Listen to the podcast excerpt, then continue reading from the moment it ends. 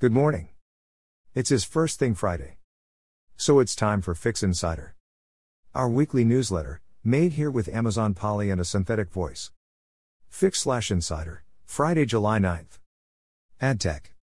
So the guy Apple hired to rethink their ad business, and then quickly unhired, has shared his thinking on the future of ads, privacy. Antonio Garcia Martinez has a deep understanding of ad tech, so his argument in favor of everything happening on the device makes interesting reading. He is quite encouraging about Google FLoC and sees a positive outcome. We have broken all laws of advertising physics. We have a product whose privacy profile is better, which also monetizes at least as well and very likely better than the non private version. This is a miracle on the order of Jesus with his loaves and fishes. We just reach into the magical bag of smartphone data and pull out a cornucopia that we couldn't have cooked up in a regular kitchen, and totes cool with privacy law. The China Advertising ID, which sought to circumvent the Apple privacy moves, has wound to a halt. Apple have won this battle and their take on privacy prevails.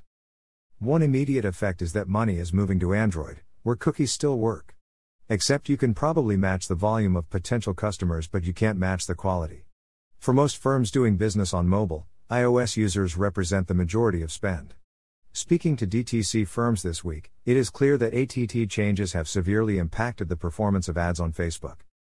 Part of the answer is going to be context, and this piece covers that off well, but we think people will have to use a combination of strategies. AdTech veteran Tom Jenin has some advice for publishers, Basically, use the revenue you can still make from cookies to invest in the future, and this idea is equally applicable to brands. Seek out high margin ad revenue, like strong brand creative solutions and high impact formats, and measure brand lift properly. When Google announced they were delaying the phasing out of cookies, the stock price for Trade Desk jumped 16%. But they know it's still a problem and they are trying to innovate their way around. Their new Solimar dashboard encourages users to build campaigns around specific KPIs rather than clicks and CPM, and has been generally well received. As Trade Desk does more partnerships like their one with Walmart, this model should get more traction. And to access innovation outside their own business, they have launched a VC arm focused on adtech. The first investment is in Chalice, a company pioneering new approaches to algorithmic ad buying. Merchant in this week's deep dive, we covered grocery in some depth and shared some good reports, one from dunnhumby looking at the economics of online grocery, and one from WARC going into the issues of brand and digital commerce. Let me know if you would like a copy of either. Flush with cash from their latest dollar $1B plus raise, GoPuff are expanding. They are in talks to acquire London based Dija, which also has dark stores in France and Italy, building on their recent acquisition of Fancy, which is active in the north of England. Back in the US, they are expanding their dark kitchens to 20 cities. The acquisition trail will continue. Talk to any of these startups, and they are bullish about acquisitions to drive their growth, but most will also admit they are open to being acquired. And the gap between 15 minute grocery and meal delivery is going to dissolve. Deliveroo might get into the acquisitions too.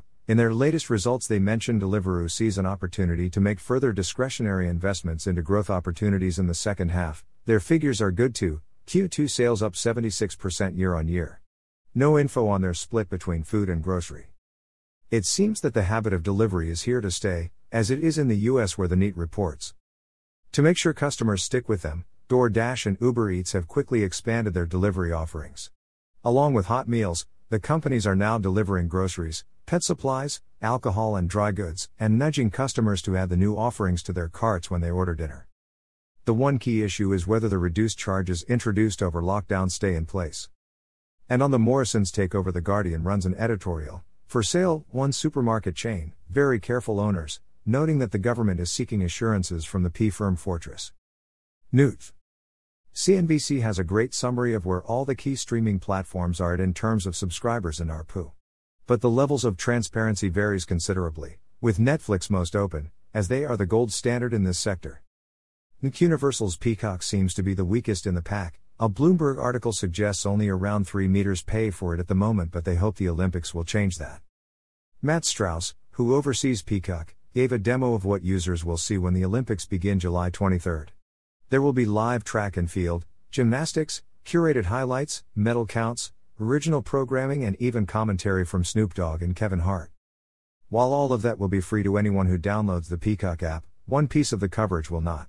Live streaming of the USA men's basketball team, typically one of the Olympics' most popular sports, will only be available to subscribers of Peacock Premium, which costs $4.99 a month. They are also planning to have Universal movies appear on Peacock just four months after the cinema release date. The original vision was for Peacock to be an ads based business, but I guess the low numbers have impacted this?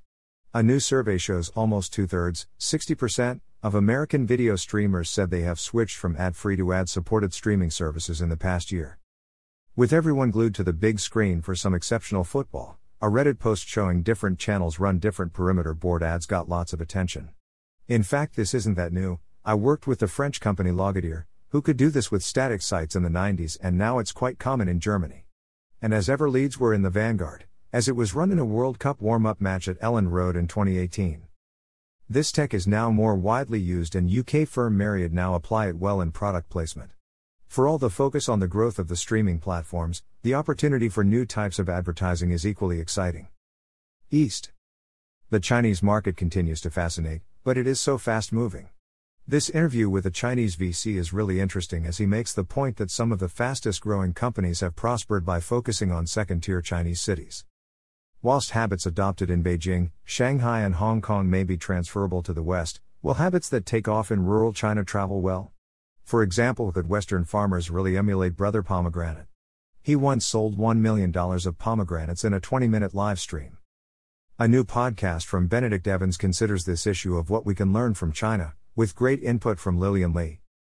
One thing that is familiar agencies overclaiming and sometimes under delivering. Many of the practices used to boost e commerce sales in China are questionable, but there is a layer of agencies that help brands maximize sales. Social. We have seen brand uplift studies on some of the brands we have featured on Good TikTok Creative, and the results have always been good. Now, TikTok is making a brand lift study an option for all advertisers to better understand campaign performance. I think this is a good move. Brand uplift studies are one of the best ways to see the impact of digital advertising and will be used more and more. Tortoise have a good opinion piece from the head of an influencer agency. The social media influencers are just getting started. Byte Dance are to start selling their secret sauce, businesses will be able to use the AI that powers TikTok. And are they planning their own version of Cameo? In this week's Good TikTok Creative, we looked at a brand that takes TikTok really seriously. JD Sports are now activating their involvement with Love Island through clever use of TikTok. Plus, a Deloitte report on the future of the creative economy, Commissioned by Netflix. From Dior to Chanel, luxury bets big on YouTube. Podcast interview with Stephen Nuttall, one of the true pioneers of sport media and technology, working within some of the biggest companies in the world, including notably, leading YouTube's sport and UK business and managing the Google owned businesses' relationships with major rights holders such as the IOC, FIFA, and UEFA. People now spend more time on TikTok than YouTube, Facebook, Netflix, App Annie report. Inside MSCHF's bold, brilliant, slightly unhinged plan to shake up streetwear. British esports franchise Excel gains backing from city heavyweights.